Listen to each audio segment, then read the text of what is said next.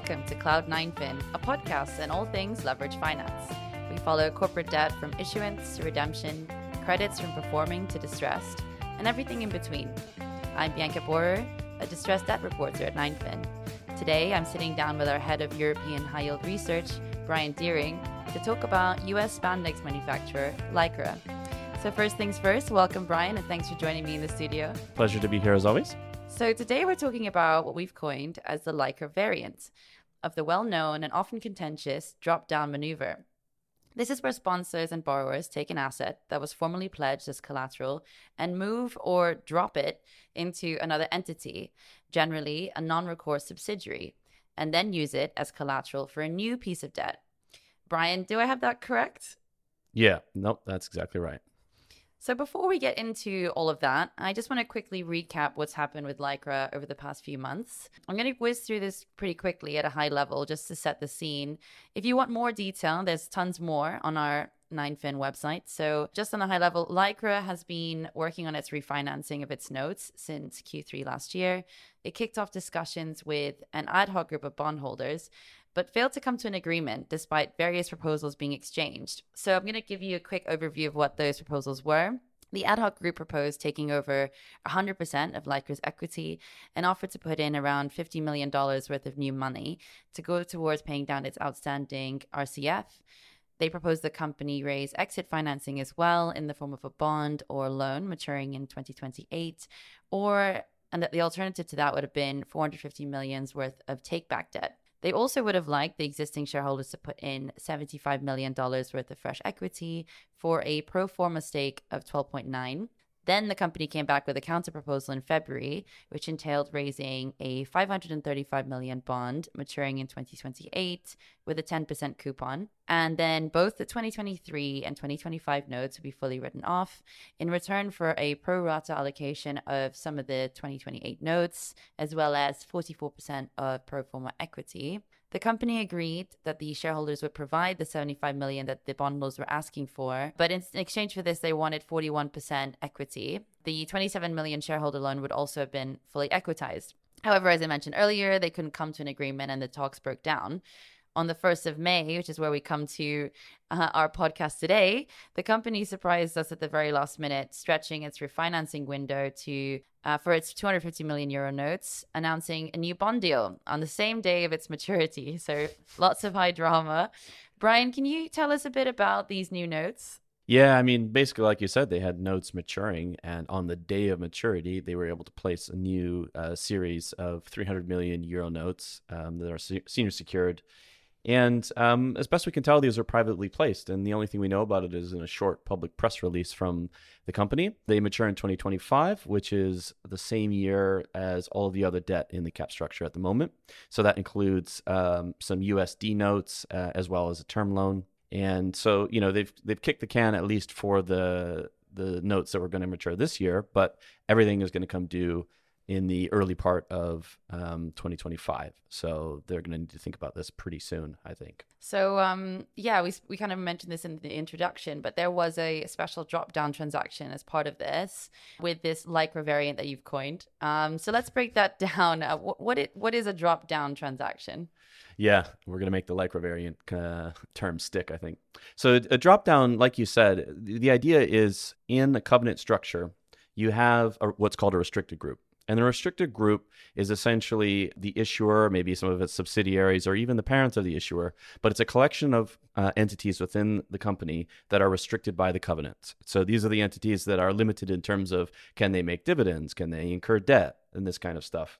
And the idea is that restricted group is created to protect the investors so that they know whether or not a transaction will happen, what could happen to their collateral, could it be diluted, this kind of stuff. So, broadly speaking, the point of the restricted group is to protect the investors. And what happens in a drop down transaction is some of the assets that were originally inside the restricted group are placed outside of the restricted group. So the function in a, in a covenant package is very clearly set out. You can use certain permissions to just take assets and place them in what's called an unrestricted subsidiary. And in order to do that, you need to have restricted payments or permitted investments capacity. And, and that simply means that you know you can take it, put it outside of the box. Now It's not subject to the covenants. So that entity that um, you still own, that's one one thing to keep in mind. The company still owns this box, but the box now has assets and it can do whatever it wants. So it could raise debt, it could sell the assets potentially. Um, what happens to the cash is another question. But anyway, this is kind of where you have these situations that people know a lot about. You've got J. Crew, which pushed some assets outside of the group and then raised some uh, debt on the basis of those assets so they could pay off some uh, debt higher up in their capital structure, this kind of thing. So th- these things are well known in the market and they're and they're not terribly uncommon. But I think what's pretty interesting here is how Lycra did it. Yeah. So what is a Lycra variant? yeah. So so so what Lycra did was they took some intellectual property, and these things tend to to be done with intellectual property because they're a little bit easier to carve up in a group rather than I think operating assets. So anyway, they took about 75 million, according to their press release, of intellectual property. And they place that using their restricted payments or permitted investments capacity, which they have very clear capacity in order to make this uh, 75 million designation uh, of the assets being unrestricted. So they put that outside of the group, right? And what they needed to do, though, if you take a step back in this transaction, was refinance debt that was within the restricted group, and that debt was about 250 million. And with the insane um, OID of 20 points that they had on this deal, which also priced at 16 percent, which is which is remarkable, um, what they needed to do was raise enough debt in order to refinance this entire tranche of 250 million.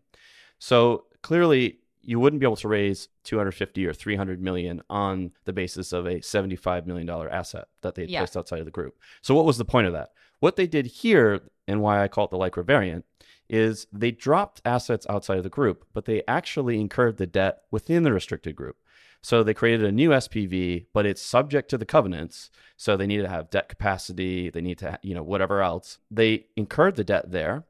And it's pari passu with the other senior secured debt they had, which means that it's on the same basis. It has guarantees from all the same entities, and it's also secured on the same collateral as all the other debt. So, for purposes of a refinancing, this is pretty normal. You incur new debt inside the restricted group, you repay old debt, and it's on the exact same basis. So, investors are in the same place. But when a company isn't doing super well or they, they need to give investors a little extra incentive, how can you do that? Well, they gave them a very high price, a very low OID, but apparently that still wasn't enough. And so what they needed to do was give it a sweetener. So typically in bonds, you can't just give one tranche a little bit more than you give someone else because those assets are all protected inside of this this covenant package that we've been discussing. So what they did here was they put some assets outside of the group. And now like I said earlier, that entity which is outside of the group can do whatever it wants. So it pledged its assets as collateral for the new debt. So in essence, they have the same security package of the existing 2025 notes, and on top of that, they have this 75 million of intellectual property, which in essence has been stripped away from the existing 2025 bondholders. Is that correct? Yeah, exactly. So it came out of the restricted group and it now is giving a priority to the the new notes. So this is done in, in the sense that you know if if everything was to go um, belly up, the debt holders of this new bond get the first claim over this intellectual property, but they get a shared claim against all the other assets that were pledged as collateral. So they share with the existing notes and they get priority over this special thing. So they're clearly in a better place. Not to mention, like you said, they took the 75 million away from the others, so they're in a little bit worse position. Yeah, so I guess to put this into context, why is this intellectual property so important to Lycra? I mean, essentially, that's kind of its uh, USP, right? I mean, it owns and maintains a portfolio of around 800 patents, in addition to 2,300 trademarks to protect around 105 unique brands, marks, and logos. Yeah, I think that's really interesting context, actually, that's useful for understanding this transaction. And I mean, frankly, they need to do this transaction because they were having a little bit of trouble, like you talked about earlier with the, you know, discussing the proposals. Um, do you want to give us an update on their current liquidity? Last year, the company suffered from the impact of raw material and energy inflation, which put a lot of pressure on its margins. China's zero COVID policy and weaker spandex market also put severe pressure on volumes. And I mean, looking ahead, the company said in its announcement on the 1st of May that it's projecting around $140 million with EBITDA this year. Um, and it expects accelerated growth to be in the second half. Um, in comparison, in 2022, its EBITDA was down by 48%. So if they achieve their 23 projections, it would be a 43% increase from, from 2022. So it looks like they're hoping to sort of gain back their losses More recently, in the first quarter, its EBITDA was around 10 million. And in terms of leverage, the last posting it did was in Q3, where it rose around 1.7 times to 8 times. Okay, so it sounds like they think that they're going to be doing a lot better in the in the coming year and years.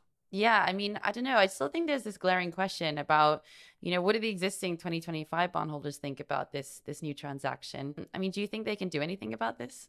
Yeah, I don't really think so. I mean, in in the documents, it's pretty clear that there's capacity for them to make uh, a restricted payment or permanent investment in the amount that they did, so 75 million. That's very clear for sure, unless they had used that somewhere else.